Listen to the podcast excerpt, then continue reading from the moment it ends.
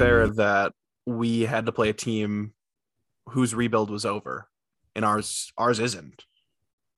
Yeah, I was joking about that both games watching them. I kept talking about how it's they're a team that's way ahead of the rebuild and they've ended the rebuild last year. So, and I think they're light years ahead ahead of every other team in the Atlantic as well. Yeah, they're definitely pushing. I mean, if we check the standings quick, I think it'll show that they're pushing for the cup this year. The Ottawa Senators. Oh no, never mind. They're below the Red Wings. Um, Pierre Dorion. Uh, he made that comment, and then I love how he like last year was he backtracked right away. Was like, whoa, I was kidding. You know, I got a little excited, but um, yeah, the Red Wings again now in the midst of a six game losing streak. Um, this is definitely the dog days of the season. Uh, before we got on, Grant and I both talking about like, oh, what are we going to talk about? And it's just like, well, we can rip on the Red Wings for an hour, but uh, yeah, we'll try to get some positive things out of it. I think there are some things to give and take out of this, but uh, yeah. Uh, before we start, actually, anyway, I should introduce ourselves. Yeah. Anyway, welcome to the Production Line Podcast. Uh, I'm your host, Garth Wickham. Grant Wickham. Yeah. And uh, before we start, a quick word from our show sponsor and friends of Inside the the rink, BetUS. BetUS has your NHL, NBA, UFC, PGA, and yes, NFL betting lines for the 27th year of live betting. Sign up for betus.com with promo code RINK for 125% sign up bonus. Again, use promo code RINK for 125% sign up bonus. Play with the proven mainstay in the industry. BetUS. You bet, you win, you get paid. BetUS.com. Whew. All right. I'm getting better at that. Slightly. Not too shabby. Not too shabby at all. But yeah, the Red Wings played three games since we last talked. There was also like a pretty significant firing in the organization that feels like ages ago at this point, which we still don't really have any details on. But I mean, it is worth mentioning. Uh, Al Sobotka uh, released from, he was terminated by the Red Wings. Uh, this is, I think was reported by the Detroit News. Um, for the, I most people probably know, but Al Sobotka was the longtime rink uh, operations manager uh, famous for swinging the octopus around. Uh, Alley Octopus, named after Al Sobotka. Uh, obviously, details are pretty hazy at best at this point. So I know there's rumors about him getting uh, representation for possible. Um, what's the term? I'm blanking on right now. Um, firing, but not. Oh my god, I'm not even gonna try. Do you have the term? I have no idea. a wrongful termination. Thank you. All right, I got it. We got there. there. Um, but yeah, no. So obviously a tough thing for Red Wing fans to get past without a lot of ex- like explanation from the team themselves. Um, I know he's kind of a little bit before like our era with like the iconic, with the real iconic swinging of the octopus, but I mean he still did it like well into our childhood and I guess he will be missed for sure in that sense. I mean, I don't know if you have any thoughts other than that. Not really. I these situations are really difficult to chime in on when you have no idea what's going on. So it's not even worth worth it, in my opinion. Yeah, absolutely. Uh yeah, I get that completely. Um, but yeah, we turn over to the the Wednesday game. Uh another TNT uh, broadcast because you know the Red Wings aren't on national broadcasts enough. True. I think that makes it. That's what we're zero oh and eight now uh, on national TV. Uh, I'm not sure how that works because technically they've only been on TNT three times, correct? Twice, twice, twice. So I guess that's only the only national televised games, right? Oh, I guess ESPN Plus, excuse me, is not because you can watch all games on ESPN Plus. So, right. I suppose you could look at it that way. I think more so I meant as in, I guess, ESPN, like exclusive, like not Ken and Mick games. Okay. Yeah, I guess. Um, but yeah, no, TNT is just so much like it's so much better. Um, I thought Biz this game was super funny as well. The way he was going going about Seider and the Yzerplan and him like the uh evil laugh going yeah after the first period they're a pretty enjoyable crew to watch comparatively to the NBCSN crew last last umpteen years that were just horrendous to watch. Not gonna lie. And I mean, ESPN's been kind of disappointing as well because I kind of just view ESPN as NBCSN, but they sit on comfy chairs. That's a good That's like- representation. but I think that's the only difference, to be completely honest. Uh, like, cool, like John Tortorella occasionally says some crazy shit, but yeah, And he's more just ESPN Plus too. He's not even like on ESPN, is he? um, I don't know. I think, yeah, I don't think, yeah, the the regular ESPN broadcasts are like Mark Messier, um, Chris Chelios, and that one other dude. Yeah, Arda Okaler No, no, no. Um, or what's his uh, name? No, O- Ocal's like, oh man, he's like the um, he's like Sean McDonough or something like that. Yeah. Okay. You know what I'm talking about? Yeah, I do. Um, I don't know, and I haven't seen Torts on one of the ESPN Plus games in a, in a while now too, and that was when they were at their peak. Was when Torts was ban bantering back and forth with others, and that makes it enjoyable to watch an intermission when you have John Tortorella just speaking his mind. Maybe he's uh he's prepping for an interview. Uh, Possibly. Detroit, Yeah, I was gonna say he's. Uh, I honestly, I don't care. Just give it to him. I mean, can't be any worse. The only thing with Tortorella though, he's got that shelf life. It'd be really interesting It would absolutely be really interesting. I know Filip Zadina would never make it for starters. Jacob I, Vrana. dis- I disagree. you don't think Zadina would make it? You think I do. would make? Really? He'd, he'd become a completely different player, but he'd make it. He's got work ethic. It's just the whole finishing thing, which isn't a problem for Torts. Torts will make him into a work your ass off type of player. Uh, Jakub Vrana might not make it. yeah, he's definitely the better comparison for the two. I, I guess I kind of misspoke. Uh, but yeah, Raymond and Seider would play all the minutes, and Dylan Larkin. He would really like Tyler Bertuzzi as well. Yes. So I mean, all the current guys. I mean, I, I guess yeah, I guess it wouldn't be that bad of a fit. But Uh, I would argue that the Red Wings would maybe be a playoff team.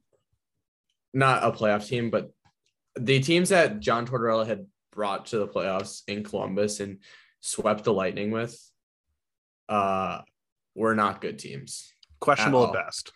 Yeah, they shouldn't have been playoff teams. He knows how to make players buy in. I'm not saying that would be good for the Red Wings at, in their state right now. I just think it would be kind of hectic and fun. It would be. I'd be curious to how it would go. Um, yeah, this game, yeah, the red the final is a five four overtime loss versus the Rangers, and the Red Wings did have the lead in this game. Um, so you know they they stay on you know par for the course. I do my favorite thing right now going on. By the way, Dan DeKeyser and Marc Staal back in the lineup, which we'll get to Dan DeKeyser because I do want to talk about him a little bit. But I love how Jordan Oesterle is either top pair 23 minutes a night uh scratched or fourth line left wing. I have no understanding on what goes through a coach's head where you're playing a guy 23 minutes or scratching him. Where's the median or the medium? I, I honestly have no. I where is his head at? This is the Like I, I think just- Oesterle when he's being overplayed, like I guess I don't even know. He looks good one game and then he looks bad the next. But why why is he going from 23 minutes to scratch or scratch to 23 minutes? sorry, and then like I, I we'll get to we can get to the Ottawa game too, but yeah, like I I do I didn't disagree with like getting Dan Kaiser back in, and I actually thought like I guess we'll talk about it now, but yeah, I thought Dan Kaiser looked kind of good this game. Yeah, I would argue it was his best game in probably maybe four months, three months. But also, that's the same thing that kind of happened last year when he came back from waivers. He had a good game or two, right? Uh, so, I mean, I guess he kind of brought some defensive stability where he didn't make a whole lot of mistakes and he wasn't jumping into the rush, which when he jumps into the rush, he ends up making those bad mistakes and then it gets really, really ugly. Yeah, I thought he kept it really simple. Um, what was it? It was it was this game, right? He hit um, who do he hit for the breakout passes? It was Ras. It was the Rasmussen goal. He hit um, Hirose in the middle, and then Hirose went to the wing, and Rasmussen scored probably the worst goal of his career. Yeah, uh, Georgiev's pretty good. Uh, he he's on par with the like him and Thomas Greiss are just competing for who's who's worse. I mean, there's a couple goalies in that that uh talk right now. Yeah, I sent I yeah I sent you that um that Micah McCurdy um graph, and Yeah. it was Kevin Lankinen I think is the worst on that. Okay, I don't buy into those analytics. Like, uh, like some I I like analytics, right? But that one I don't like. I do not think Kevin Lankinen is the worst goalie in the NHL right now. You, if you watch a Chicago Blackhawks game, they are one of the worst teams on the planet, and Kevin Lankinen makes so many hung out to dry saves. Like last night, I was watching the Arizona Chicago game, and the amount of point blank backdoor passes he saved last night was ridiculous. And he was kind of in a similar situation as Greiss has been in this year, where he's being thrown in every five games, right? And so you're coming in cold after not playing for a while, and then he would let up like three goals right away, kind of like what was happening with Greiss. But I, I do not think Kevin Lankinen is that bad. I would like to see one with just starters only, so we could see like who the worst starters are. Now I guess Lankinen is the starter, but like Philipp Grubauer, I think is uh, a cata- catastrophe. Is that the word I'm looking for? Yeah, no, no that works. Yeah, he's horrendous. He's he's fun to watch. Yeah, no, I yeah I yeah I. That was, yeah, they're hard. Like some of them, like that makes a lot, a lot of sense. If you look at Connor Hellebuyck on there, he's like getting left out to dry, but he's actually like doing well, which like fits Winnipeg's defensive structure so well Yeah, because Winnipeg is awful defensively. and that's a big thing right now is where Fleury was on that chart. He was right in the middle, almost towards the the lesser of the goalies, but he's played for Chicago all year and he's Mhm. held like a 91 save percentage. And Yeah. I think that is very fabulous actually for playing for Chicago. And now he's in Minnesota where they are a team that if they get up by a goal or two, you are not going to even get a shot from outside the top of the circles. They are Yeah. such a lockdown structured defensive core. And I love like they put on a clinic every game defensively, especially since the trade deadline. Cam Oh, they're so Talbot, good I don't now. think Cam Talbot or Fleury has given up a goal, like more than one goal since the trade deadline.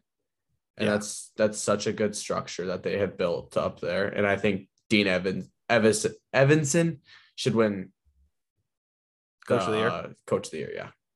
He's up there for me. He's up there for sure. Um, but yeah, uh, I jokingly, I think I texted this in the group chat to get back into this game, but this game ma- makes me want to draft a defenseman with our first pick. Yeah. Filip Hronek is legit not a he's not an NHL option at this point. Uh I mean, it depends how you look at it. He's such a a weird player where he'll go through a hot spell like he just did. It was probably a three week thing where he Mhm. was arguably the second best defenseman on the team. Right. and he was fabulous in my opinion. That was the best he's been all season, and that's the Filip Hronek I'm you've seen in the past and stuff. But recently he's been horrible. But it's hard to just blame it on him. You can't just point your finger and say he's been terrible because the whole defensive core has been horrible. And I mean, I starts from think- top top down. Nobody has been really good. I think I Jake mean- Walman's been the best defenseman in the last three games. Yeah, I would I would agree with that. I mean, for Hronek, this game specifically I was talking about was um I mean the first goal giving it basically just gave it to Ryan Reaves.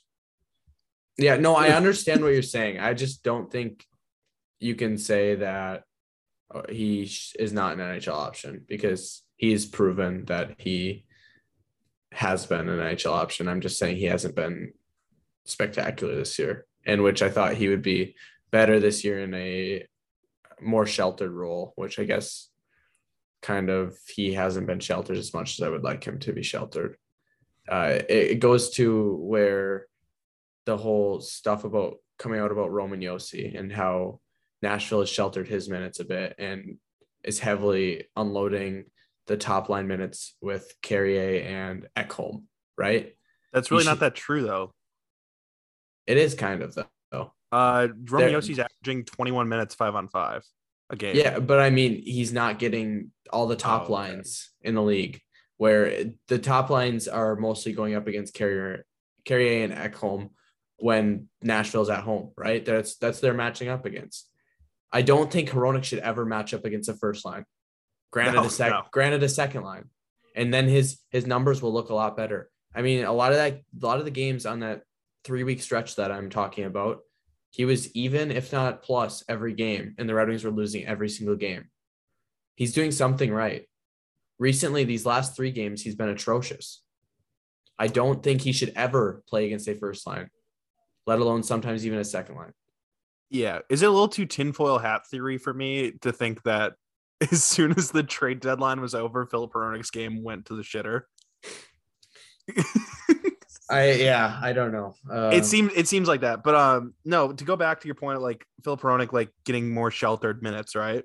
It is kind of hard for me, like because I think Filip Hronek's playing where he should be as the second right-handed defenseman on paper, right? It makes sense, no, yeah, for sure. and he's making second pair money. Four point four million is second pair money. So my issue is he should be able to handle twenty minutes a night, roughly. Within yeah, I mean, middle 18 six 18 to 20, I would play. and middle six lines, but he he really isn't. Like he I know sometimes he does end up against the top line guys, which is gonna happen throughout a game. So that's just my concern at this point of like where he's at and for the future. Like he's making money like I don't see a like a reality where it makes sense to have him as a bottom pair guy. Yeah, I just and the one thing that's so shocking to me is that he was doing a lot of that three week stretch playing with Jordan Oesterle because Staal was out, and how that correlates to me like not well. How is that happening? Jordan Oesterle can be a a very random defenseman where he's either very good or very bad, and very good as in he moves the puck well and gets the puck up ice. Basically, that's about all he- he's good at. And Invisible. skates, skates well. He can be invisible. In other games, he is very, very visible in a very poor way. Where I, I guess to me, how is Hronek doing so well defensively and still creating offense while playing with Jordan Oesterle? And then recently, he's been horrible since Staal's been back, and he's been playing with Staal. Oh, Marc Staal's been bad too. I don't think they should be a pair. Know. I guess I want to see more experimenting with Hronek because I do think he is a good number four defenseman, probably. On a good team, he can be a good a good number four defenseman when he's playing perfectly. Right? Yeah, I think so too. He's he's so young too. And I feel like to me, I get this in my head that he's 27 years old, which it's because he's been in the league for how long now? It feels Four years if- now. well, these four years have felt like 20 years, right. quite honestly. So it feels like he's 67 years old, but that math doesn't add up. But uh, I guess he is a deep dive player that I think really needs to be studying film on the daily with a very reliable defensive minded person. Okay, so just spitballing here for pairs. How do you think about these? I just thought of these. How about Jake Walman with Hronek? And then you I'm- go Mark. Then you go Marc Staal with Seider. Uh, no. No. I don't like Staal with Seider. Um, I also don't really like Walman with Hronek. I guess it's the whole thing we had talked about in the past about the whole the whole Edvinsson Hronek pairing that everyone so wants to see.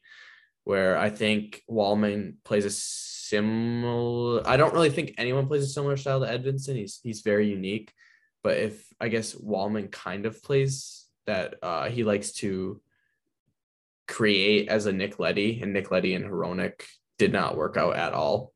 Yeah.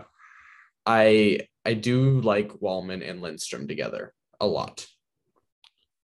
Yeah. Gus Lindstrom's another guy who's struggled a little bit. Yes. Um basically the whole defensive core struggled. I honestly wouldn't I mean, I guess like there's not really any- anyone that I want with Hronek, to be quite honest. I honestly wouldn't hate to see him throw him a Seider. Yeah, but I mean, but then he's playing against first pairing or first liners, which I just said I did not want to see because I don't know. And then Staal does not look good against first liners either. We really don't honestly. Uh, I'm not gonna say it. oh, you want to go back to old reliable, old Danny, old Danny boy. Is it bad that I think he might be the best option against top liners with Seider? Dan. Oh, you're talking about Seider right now. I thought you were talking about Hronek Dan DeKeyser. No, hell no. I, I don't want to see that ever again.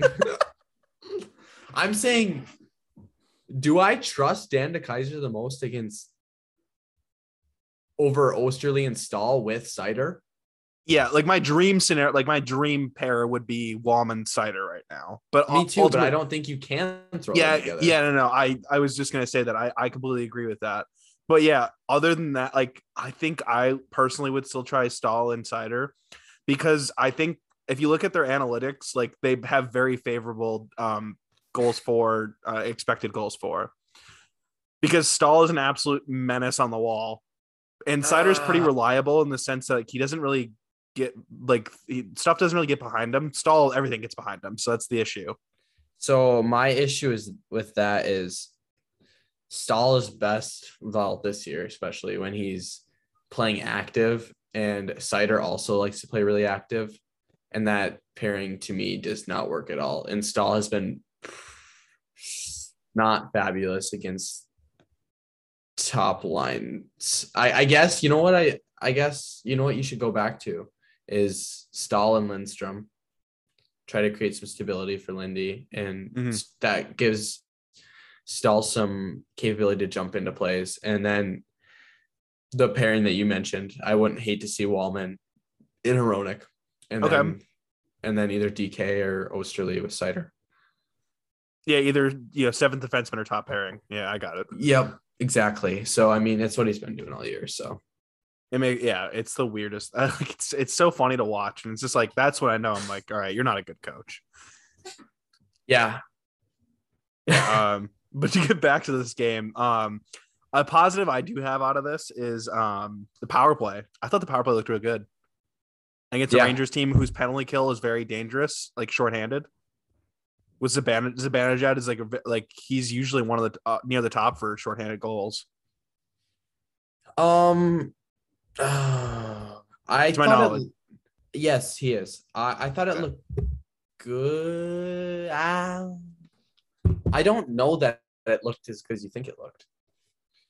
I know they scored two goals on it, but both goals were kind of the one, but from Vrana should never went in. That was terrible.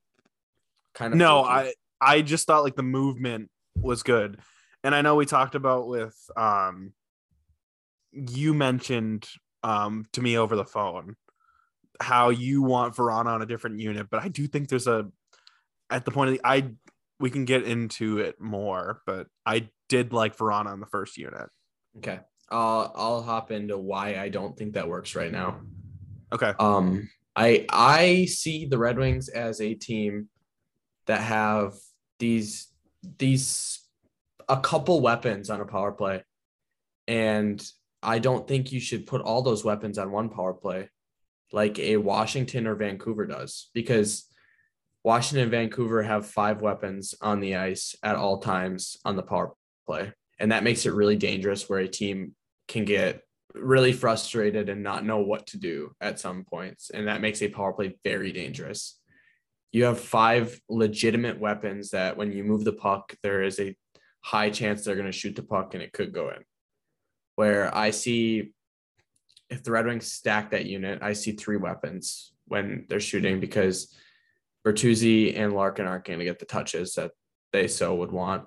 I also don't think Vrana's going to get the touches if he's playing on that top unit that they would want because this power play strictly and over the course of the year has ran through Seider and Raymond. And I think you should stick to that. You should focus this first unit on running through Seider and Raymond. And then you should base a second unit running through probably Larkin and Vrana and with Walman quarterbacking that. And that's just I, I see that as they it's a very different system that they should run compared to a Washington or Vancouver are my examples because I think both those teams have I, I love Vancouver's like five players that they use on a power play. I don't think it's always been the best, but their setup and finding their bumper man, uh, kind of similar to the way Washington used to find Oshie. It's not been as much, but uh, I I really like those units, and I think the Red Wings should do the complete opposite. And they did go to that the second, kind of, sort of the second game or the the Ottawa games, I should say. And to to be fair, I thought that second unit was way better that game. Oh, definitely was. Um, definitely. Uh, but yeah, on this game, uh, there was just it's just a couple bad breakdowns again. The Hronek on the Panarin one, him and Staal both got caught behind the net. That overtime goal too, um, where Suter and Bertuzzi just completely lost um Andrew Copp, the Red Wing killer. Yeah, completely. They both they both just didn't communicate, and Hronek's two on one, and he didn't defend well either of the two on one. But I mean, I can't really blame him. Uh, yeah. I mean, Andrew Copp's gonna be a future Red Wing, so I don't really. He can he can get his cookies while he can. He's just getting used to the Joe or the uh, Joe Louis, the uh, Little Caesars Arena ice. Yeah, it's all good. Um, but yeah, another the other power play goal too. Bertuzzi uh, slap shot from the slot, not something you see every day. Yeah, that was to me still another fluky goal. I mean, his rotation with Seider was perfect, and Seider made a really nice move on the blue line, and that was just a sniz. But when do you see Bertuzzi up that high on the power play ever? No, you, you don't. don't. And why? Why would he shoot that? I don't. I mean, I it was a snipe, but that's just like not a shot you would typically see Bertuzzi take on a power play. So to me, both goals on the power play that were scored were flukes. Yeah. Oh, man, I had I had a conversation with Fugue a few months back. He's like, "Why don't the Red Wings use Tyler Bertuzzi in, in the bumper?" I'm like, "Have you seen his shot? He's not particularly good. That's not Bertuzzi. Bertuzzi's strength is finding the back of the net, which makes him a good shooter. But his like his um technical shooting skill is not very good. No, that's why uh, like guys to me that are I know I always bring them up, but Bo Horvat, TJ Oshie are two of my favorite bumper guys in the league. Because I think Horvat, yeah, they are so technically sound when shooting from that position, and I think Larkin is the guy that could develop that technical shooting from there. Well, if you look what... into the future, if you look in the future too, like the Red Wings have so many half wall guys, where Larkin's going to have to develop into be a bumper guy because I mean you have Berggren who's going to be he's nearing ready, uh, and he's he's perimeter. Yeah, he is. Um, Vrana, obviously Raymond. Um, yeah, and maybe Zadina. I mean, we'll see. I also tell. think Zadina is a he's a weird one, but he could develop into a bumper too.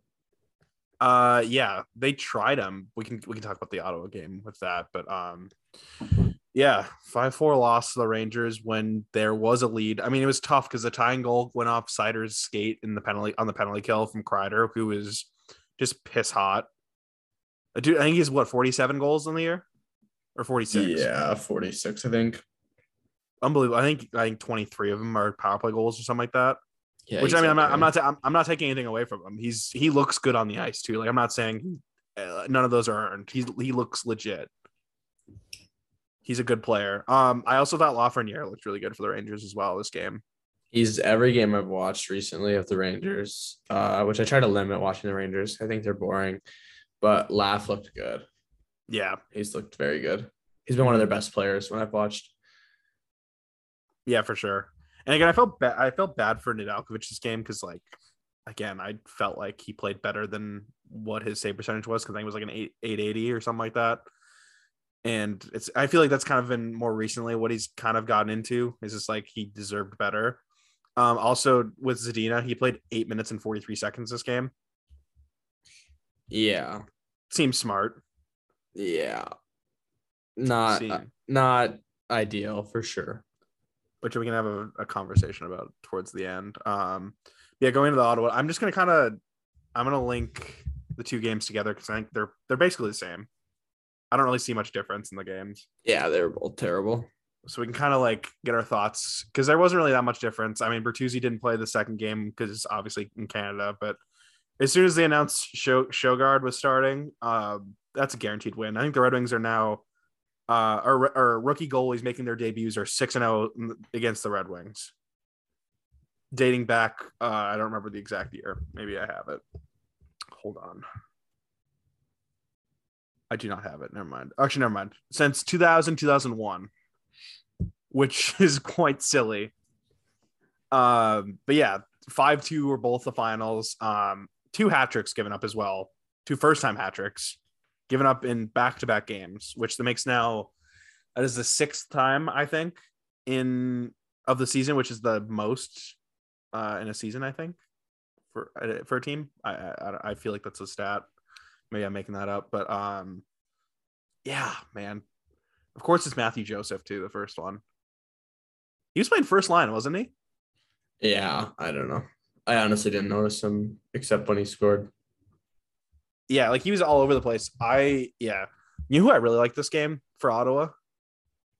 Who's that? Br- Brannstrom. I I liked his game a lot. Yeah, I mean, fine.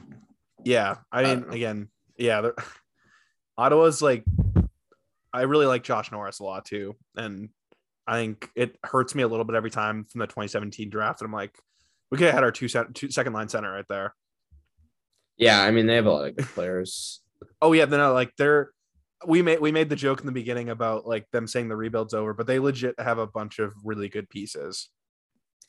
Yeah, but Like it's just not enough.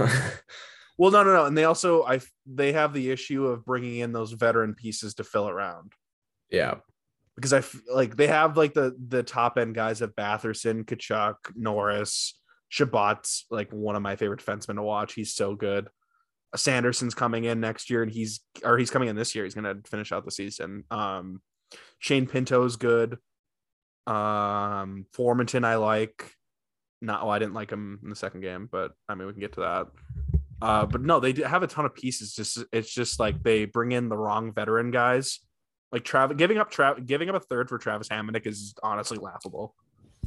Also picking Tyler Boucher is pretty laughable too. With uh, what was that tenth overall? Yep, tenth overall. There's so many other players you could have literally took. I mean, Cole was- Sillinger's playing in the NHL right now. I I don't know, like, Yeah. yeah, that's just I shouldn't say anything too bad, but that's it's sad.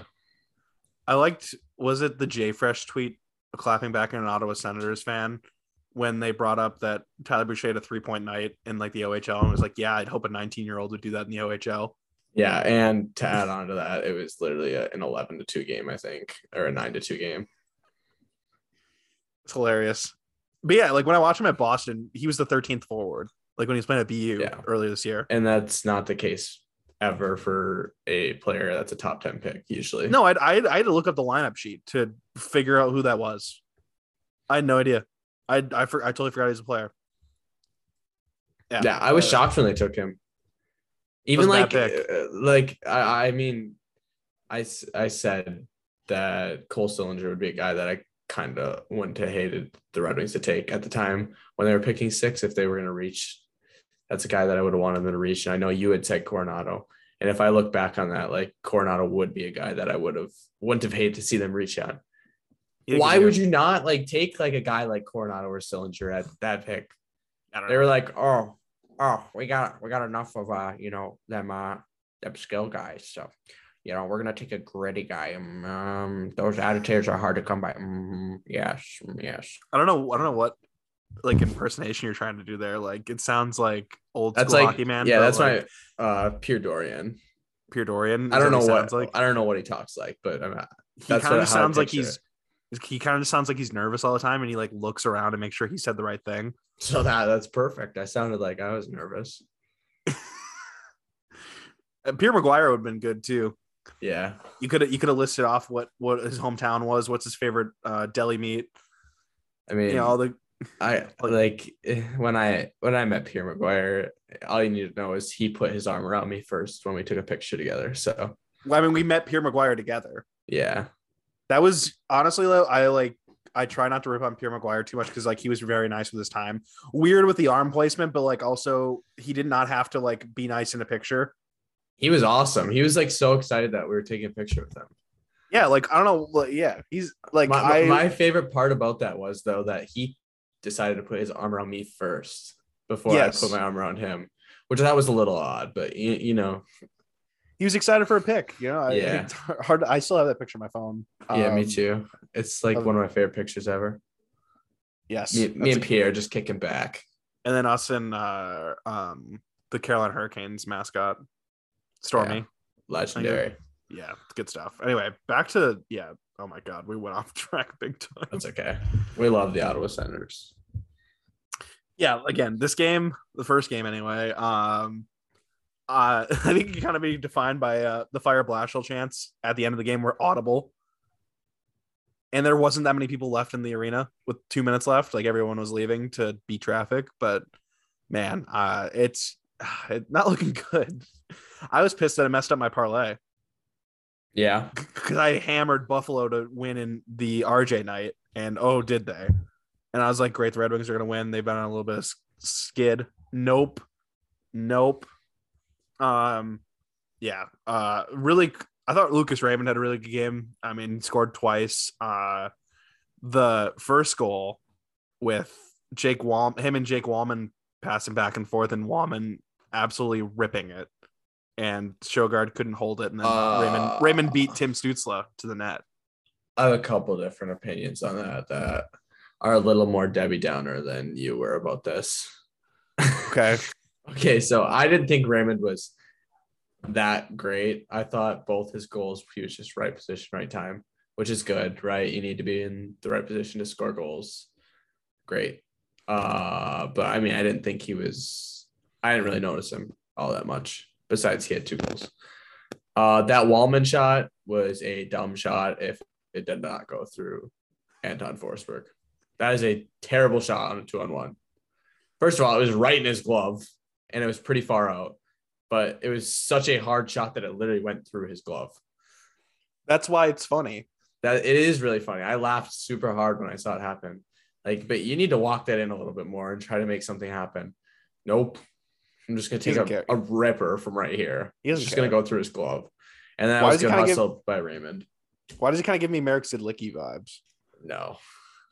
He literally gives me he gives me Nick Leddy vibes, except I think he's better in this system than Nick Leddy Yeah. was.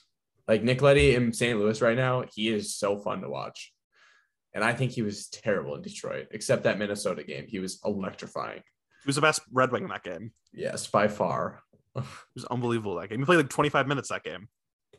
They, like the coaching staff did one right thing. We're like, yeah, we're not taking Nick Leddy off the ice. Yeah, they should have played him all 60 minutes.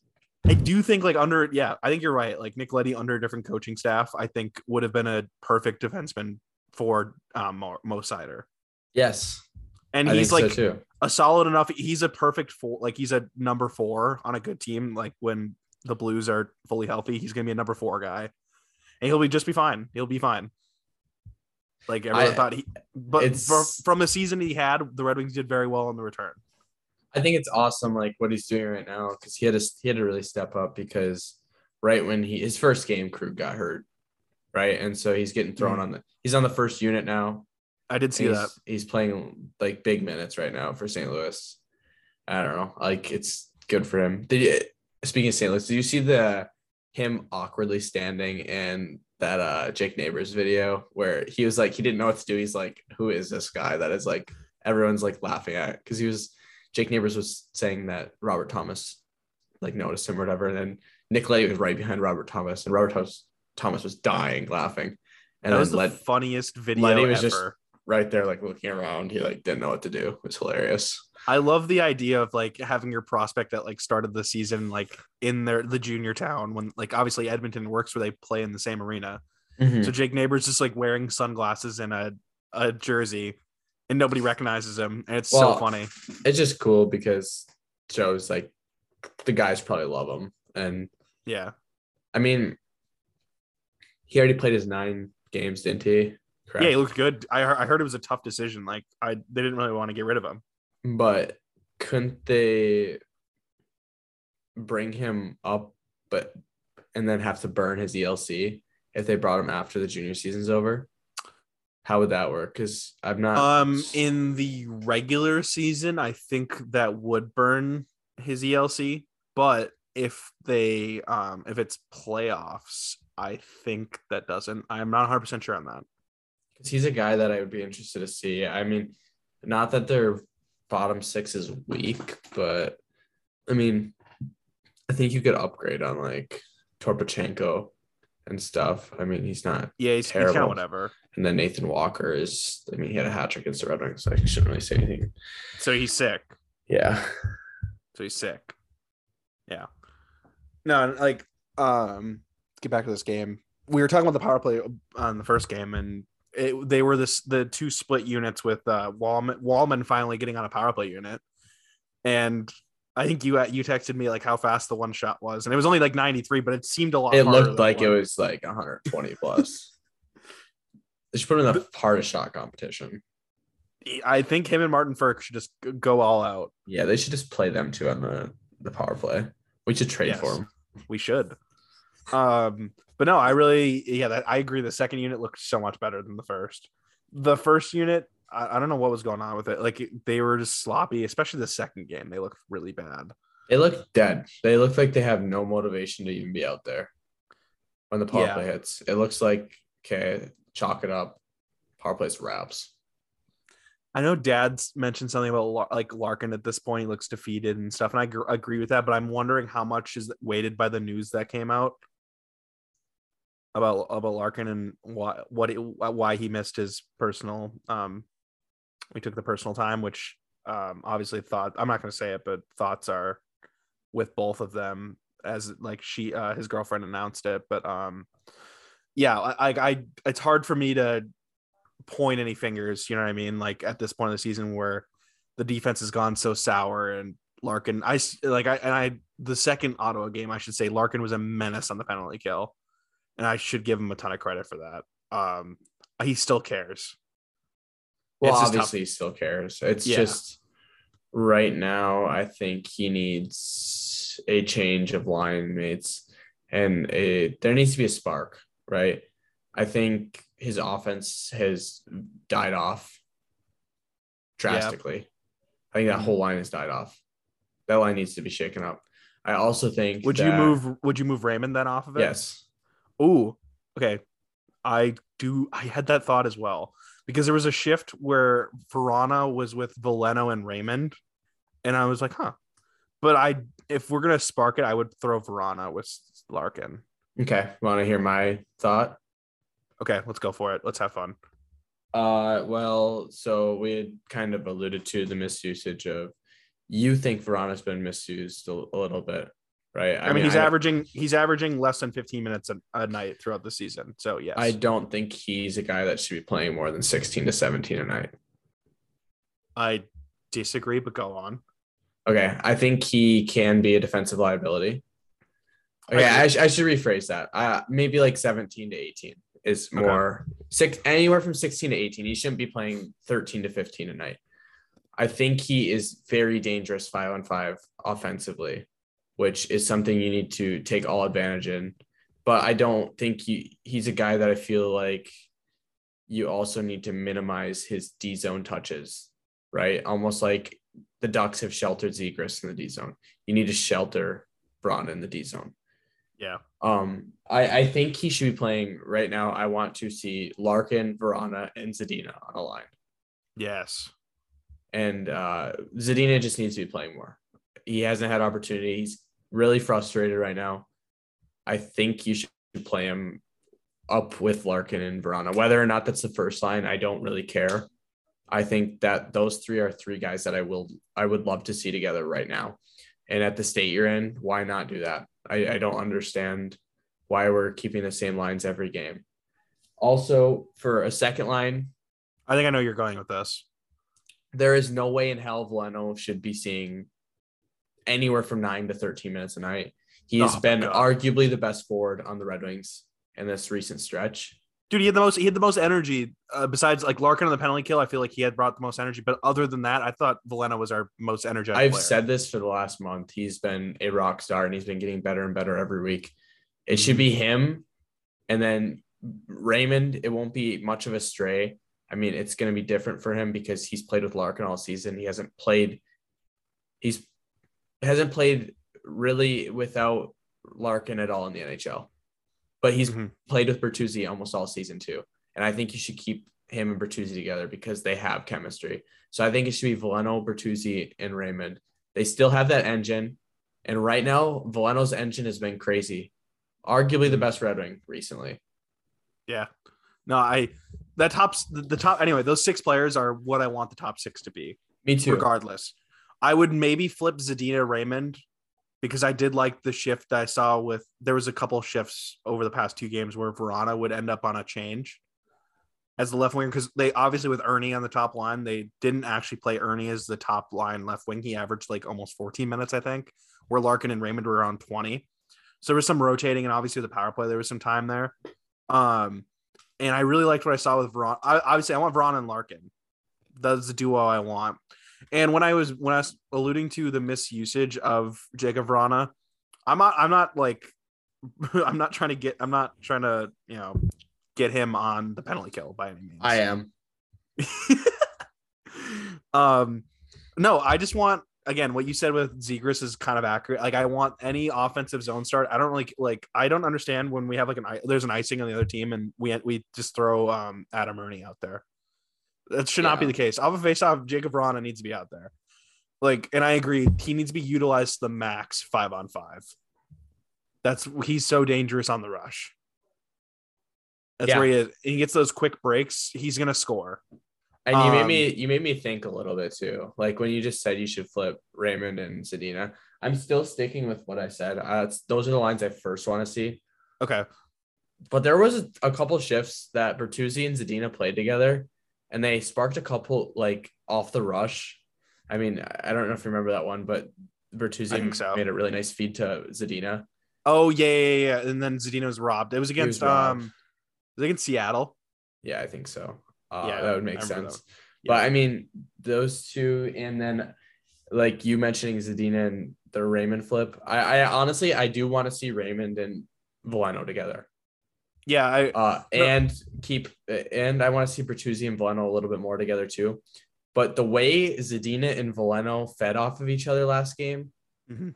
was really awesome to watch because I think Veleno was bringing out some of the best in Zadina that I just want to see every single game from him. no, I I I definitely yeah. Anyway, those six are who should be in the top six. I think they can be mixed around a little bit, like we said. Um, but yeah, I even like like Michael Rasmussen the past couple games. I think he's been one of the better forwards as well. Well, he's a guy that I think should be playing wing right now. He's been Right. really good on the wing.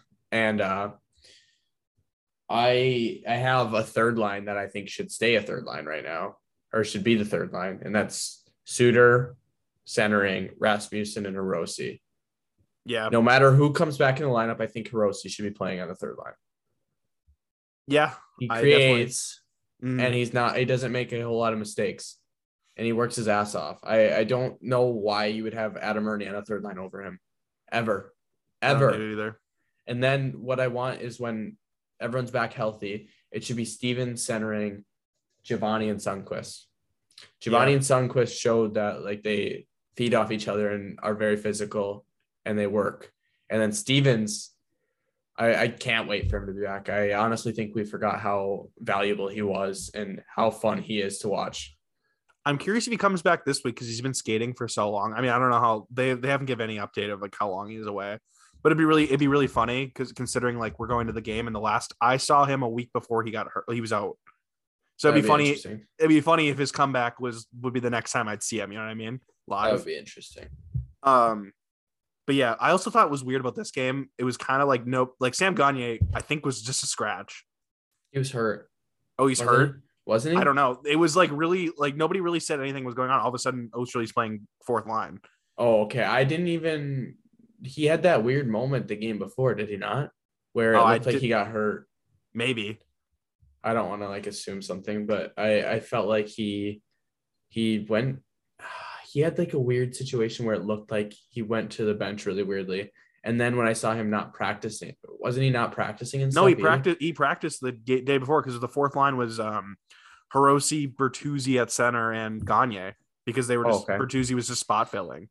Well, I thought that's why um Criscuolo got called up is because Gagner was hurt. No, it was because who they I think they just did it just cause like I don't remember. I thought it was weird. They went to play Oh. Criscuolo if Gagner wasn't hurt. Gagner hasn't been bad, and Blashill loves Gagner.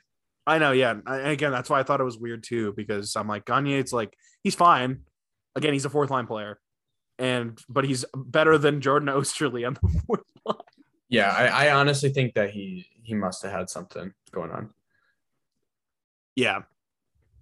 Yeah, must have been. Um, but yeah, um, Josh Norris playing his first game back in Detroit scores too, and I'm like, that's pretty cool.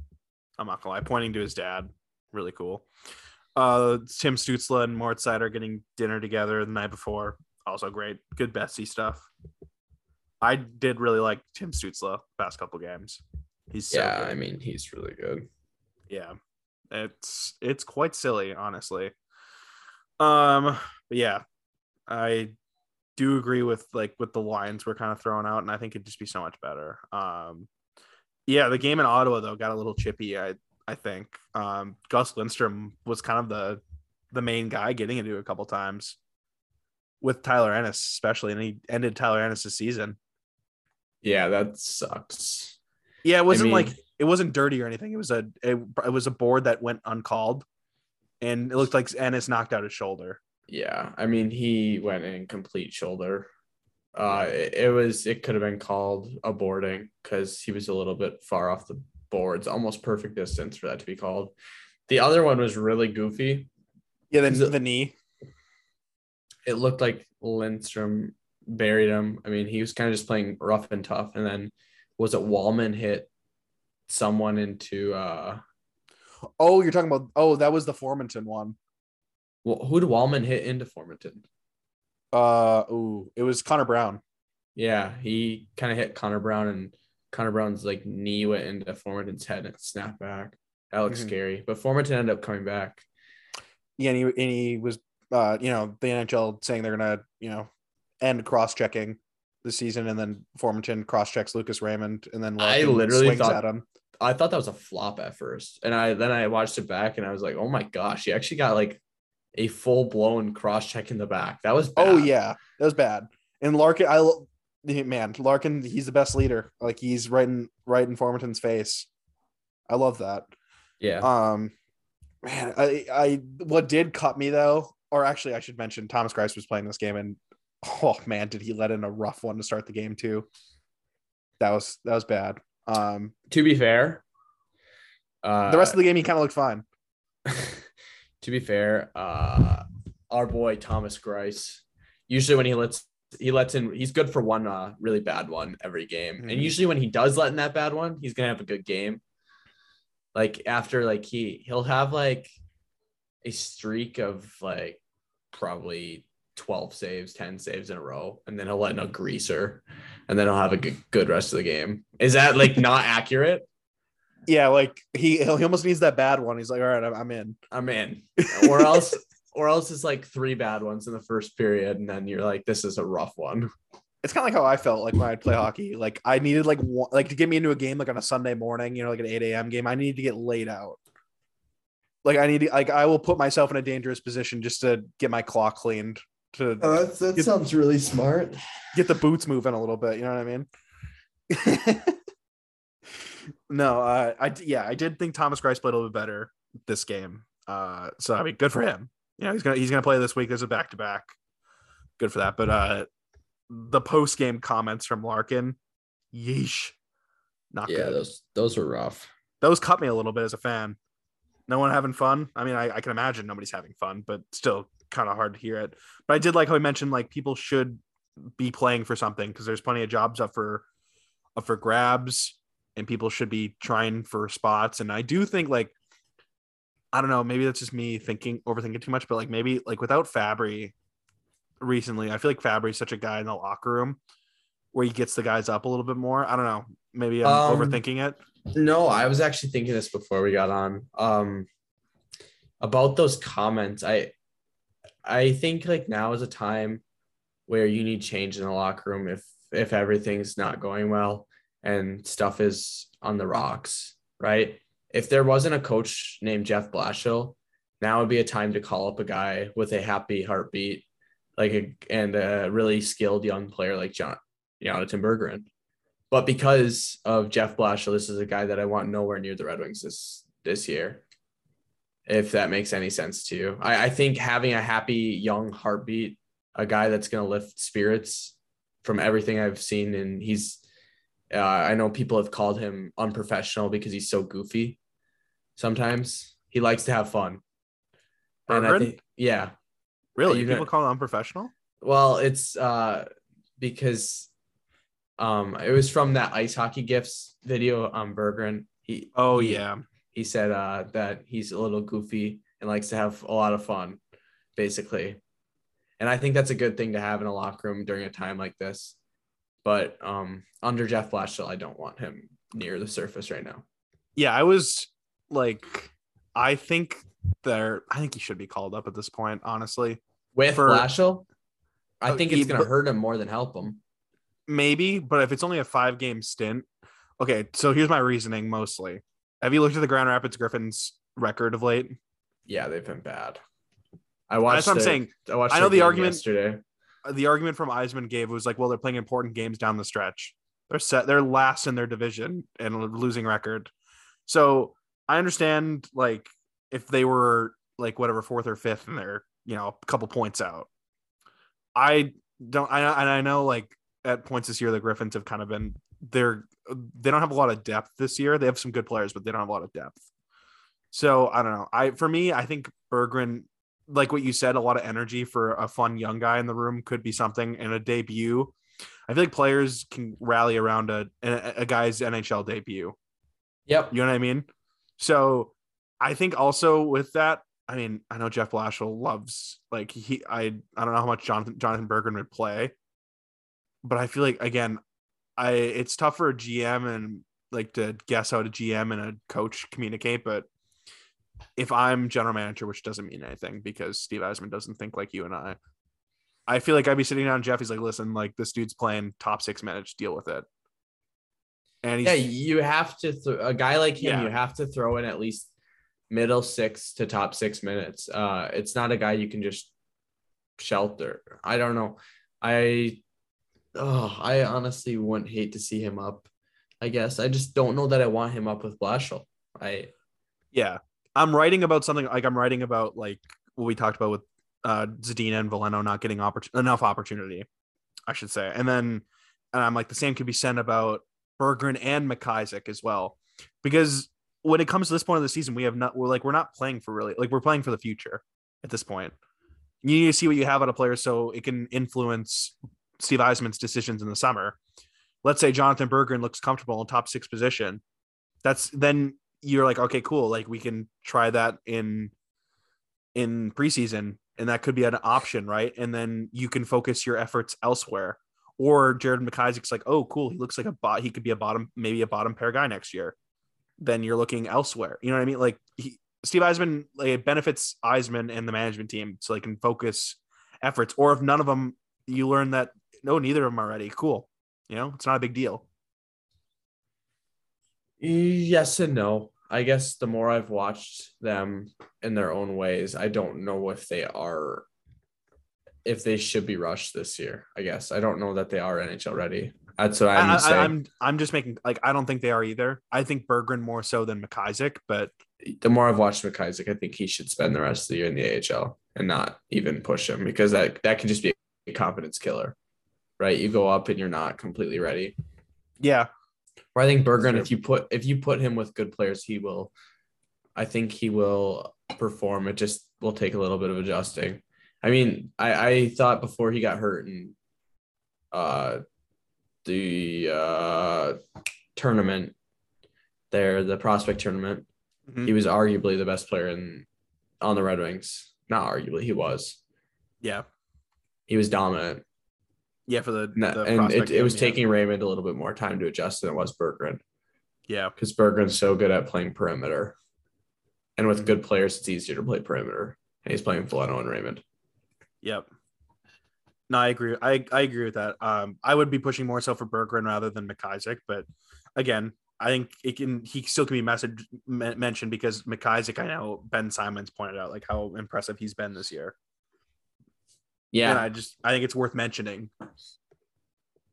Yeah, for sure. I, I like McIsaac. I just he's a guy that I don't want to see his confidence just get burnt from going up too early. Where I think Berggren right. could handle it a little bit better. I could be completely wrong though. Right. And I, I guess I was kind of like, I, I brought it up to you with Criscuolo being the one that was playing versus Berggren in a situation like that. I mean, I thought Criscuolo played fine. I'm not taking anything. Like, I thought he was actually kind of good. Him and Rossi had a couple decent chances. Yeah. But again, whatever. Uh, not a huge deal, but I would like to see, who knows, maybe Berggren's there. You know, maybe he's playing this week. Who knows? Yeah. Um, but yeah, let's, we can start to wrap up. We can get a couple of fun things here, but um, the kind of sub- not surprising, yeah, kind of surprising news I would say at the beginning of the week. Um, again, this is something I've always I always want the Red Wings to look into because it's just so it's so easy and smart. Um, is the college free agent pool, and Ben Meyers is reported that the fine like the two front runners to land him is Minnesota and Detroit. I saw uh, Philly ben, in the mix. Two. Yeah, they're in the they're in the mix, which makes a ton of sense because they have a bunch of roster spots right now. Um, they're in the mix, but it Fried Elliotte Friedman reported it, and he's more convinced that it's between Minnesota and Detroit. Um, yeah, Ben Meyers now a he's one of the top three finalists for the Hobey Baker as a junior, which is very impressive. He's 23, 5'11, uh, 200 pounds. So he's not a big guy, plays center and wing. But um, what I saw from Corey Pronman's article ranking the top available college free agents, he was ranked second available, but um, he projects him more as a bottom six winger. Um, but what I saw, what I've seen out of him, he plays for Minnesota, by the way. I didn't, I forgot to mention he's captain Minnesota. Uh, 41 points in I think 35 games this year, and he's been really good of late. He also played for the Olympic team, the U.S. Olympic team. He had four points, four games. Uh, 15 points in his last seven games since coming back from the Olympics, which a lot of those have been playoff games. Who was the who did Pronman have as number one? I don't remember. He was second though. They were in the same. They were in the same tier. Uh, you know, you know he does tiers. Yeah. He the tier was like NHL player, and they were both in the same tier, but he he was ranked second. I don't remember who, think who that would be. I don't know. I, it wasn't Dryden McKay. It wasn't the goalie. I, I don't know who it was then. Dryden McKay to the Red Wings. I mean, I'd love that too. Um, but yeah, I what I've seen out of um, Ben Meyers, he's very skilled. Like he's try he tries like the in between between the legs move a little bit. Underrated shot too. He kind of plays the bumper on Minnesota's power play, and he scored a couple goals like that. He has a pretty nice release. Um, but again, his size is a little concerned, but he skates pretty well and he competes. Um, I don't know. What do you think about the news about Ben Meyers? I mean, I wouldn't get too gung ho about it too early, uh, but I do think that is a guy the Red Wings should. Uh, there's no reason not to go after like high touted college free agents because these are roster spots and they're young players that have been untouched. And a Red Wing, the Red Wings are a team right now that I think would be really appealing to a young college free agent, right? I mean, it's said that they're competing with Minnesota. Why would you want to go to Minnesota over Detroit right now if you're a young college forward? They have way more roster roster openings right now. I mean, I guess if you look in the future for Minnesota, they're kind of in a cap pinch and you might be able to squeeze in there next year. And I guess that's where you're playing right now. So I, it can be appealing, but to me, I would want to go to a team that I know I'd be able to play for right away and that you're going to get that opportunity. And I think that's a guy that the Red Wings should want to suit into their lineup right away and see what they have there. Yeah, absolutely. And I think this would be the first time the Red Wings would get a college free agent since um, Hirose and Kuffner the same year, um, which is saying something. Uh, but no, I think again with Minnesota, it's kind of the argument of does the hometown guy want to go home and play for because he's from 20 minutes outside of Twin Cities. Yeah. Um, or does he want the roster opportunity? I mean, obviously with Detroit, he's gonna get NHL money right away. Where Minnesota, I feel like he'd end up in Iowa first, and then he's probably not gonna make Minnesota until next year, like you said, with the cap issues. Yeah, he'd So- probably make it next year. Um, He, he, I, think he would make it next year, which would be the selling point for Bill Guerin. Is be like, listen, like you're gonna be a black ace to the playoffs, but you get to be on the team next year. But Detroit Mhm. can sell him off middle six opportunity higher in the lineup with power play time. the only thing with him is that, or with college free agents itself, I, find it hard to get super gung ho about them because of, I mean, you have the really highly touted ones that come into the league, like Donato and uh, Vesey. who am I? Yeah, Vesey. Vesey was uh yeah. But uh those are two guys that were super highly touted. I mean, they had such high hopes coming to the NHL for those guys. But no, I think think he is a guy that could be of NHL use. Yeah, again, I think yeah, he's 23, and a good thing about college prospects is, is is we're not drafting them and waiting five years. yeah. We're getting them at their when they're fully de- like not fully developed, but they're you know they're NHL ready. Um, yeah, with with Meyers, um, I think it's it is important for you brought up a good point about fans having expectations of what they are as a player because like one like cool he and he's one of the best college players this year, but that doesn't mean he's going to be a top six guy in the NHL. Um, I do think his game fits well, like the way he competes and stuff, and I think he's going to be an NHL guy. And again, like when you brought up, brought up Donato, I think he's been a solid he's been a solid player for Seattle this year Yeah, as a third as a third liner. And again, Six shootout guy. six shootout guy. If you get a if you get a free third liner, that's not bad. That's good work. Well, a third letter of Seattle's a healthy scratch in Tampa Bay. So Okay, we're talking about Detroit right now too. So same same thing as Seattle. uh, well, yeah, right now, yeah. At the very least, it's a stopgap for a couple of years, right? Let's say if Detroit's still like I don't know, depending how the offseason goes, whatever. But I mean, it's still an opportunity. And also, we don't have a lot of guys that can play center that are NHL ready. You know what I mean? Behind, um, like obviously Rasmussen can play center, but we want him to be wing. Joe Veleno can play center, and he should be a center. Q Suter, I don't know what he's doing. Um, but in like he's there. Grand Rapids, though, you look at that. I mean, you have Chase Pearson. Uh, okay. Um, and then after that, like, what else is in Grand Rapids center wise? yeah, there's nothing right now. No. So again, it's just organizational depth, which I think is a huge positive. And I'm excited. Like, um, it'll be interesting to see because uh, Frozen, uh, Frozen Fine or Frozen Four, excuse me. Um, Thursday they play um, Minnesota State. Um, That's your wagon of a game. yeah, I mean, two really good games. Uh, Denver versus Michigan too.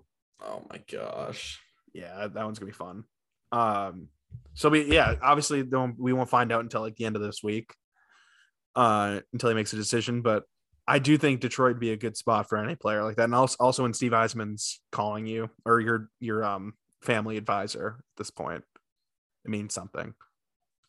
So that is, I do like I mean, I also mean- when Bill Guerin's calling you too. Yeah, right. I mean, yeah. Again, there's that too. There's that too. Um but yeah, I think we can finish off on uh some Swedish playoffs. Because you know that's what the Red Wing fans have to look forward to at this point. Uh Frolunda, Elmer Soderblom had 12 shots through two games. And yeah. has a goal and two assists. I mean, I watched overtime in game two. And in my opinion, it wasn't even close on anyone was close to him on at player wise. He was obviously the MVP of that game in my eyes. Uh he was so dominant in that that overtime. Like Yeah. stupidly. I know a lot of my criticism, not even criticism, my a lot of of my what he needs to get better at is const- consistency. And so far during the playoffs, he has been so consistent on being the best player on the ice. Basically, he's been a freak. Well, he has the perfect line mate in Ryan Lasch. Yeah, The size di- also the size difference is it does not evade me how funny that is. Five five seven player to six eight player. Yeah. So funny. Um, but no, I yeah, the highlights I've seen obviously, and um, his head coach, uh, is it Ronnberg? Yeah. I it's his name. Um, yeah, calling Elmer Elmer world class skill. That means something. Uh, but no, the highlights. He's just a menace. I sent it to Dad. The highlights. Um, yeah. Also, Edvinsson playing twenty three plus minutes both games. Uh, he looked good in the highlights as well, and he's. I'm so excited for both of them. And there was an article that came out that was translated on Twitter. Um, and it said basically the expectation is Soderblom signing with the Red Wings as soon as the season's over. And Yeah. same, same with Edvinsson. Uh, and the worst part about that is, which makes me like super worried. Like, I guess part of me wouldn't hate to see them lose, just to have the possibility of them coming over. But it's terrible. Like, I I really want them to go far, and I think that Frolunda team could make a run. yeah, the only issue with your, I mean, obviously, dream idea, like if they were able to come over, but the visa, like I don't know how long it takes to get visas and stuff. There's so many, there's so much to go goes along with that, where they'd only might be able to get like two or three games. Yeah. So I wouldn't really. I'm, yeah, I I hope for I again I agree with you. I hope they just go as far as they can with Frolunda. I'm not too worried about them getting over to Detroit. Um. Also, William Wallinder, his highlights, he looked good. Yeah, he's a guy that I'm pretty interested on too. And I've liked the way he's played. I think that series is 1 1, right? Or no, it's 2 1, Robo, I think. Yeah, But he's he's looked pretty solid. Uh, I mean, they're playing. A, they finished first, so they're playing Oskarshamn, I think is how you pronounce Yeah. it. And they're kind of weaker. But right. Wallinder's playing pretty solid minutes, which is really nice to see. Yeah, so he played uh last today's game. He played what 20 minutes, Probably somewhere around there. which I is- didn't get to watch it. I, I didn't either. I, I just saw that again. Ice hockey gifts on Twitter is just uh, the biggest lifesaver when it comes to that kind of thing. Um, yeah, so I was like 20 minutes and almost 21 minutes. I think it was. Excuse me. Um, yeah, I don't really have anything else. Um, kind of wrap Also, up. Albert Johansson. Oh yeah, he looked good too. Well, that series right now, them being up literally 2-0, I think, against Sketa. And Sketa was heavy favorites Yeah, against them. And Albert, he's so creative and uh he may makes a lot of stuff happen on the rush too, because he likes to jump in. Kind of scary, not gonna lie, but he he's a lot of fun. our left side's our left side in Grand Rapids next year is just like the it's all prospects. Well, I'm curious to see who they what they do because you literally have so many guys that you could bring over. And then you already have Sebrango and McIsaac down there. Vero Johansson. Wallinder. I, I think Wallinder's staying. Well, I think so too, but it, there's still that chance Right. because you could argue that Wallinder's further along all around game than Johansson is already. Could be argued. Yeah. I, I almost wouldn't argue it. I think Johansson is more raw and he's so talented offensively, but he makes a lot of mistakes. Yeah. Yep. Yeah. We'll be, it'll be interesting for that. Um, but yeah, I guess uh, I get to see you in a couple days. Sadly. Sadly, unfortunately. Yeah, we'll be in attendance for the Red Wings Columbus game. Uh, I'm pretty excited to be back in Detroit. I mean, that's been a few years since uh, I've been to watch a game. Grant went last year, and you went for the infamous uh, Jonathan Bernier game. Yeah.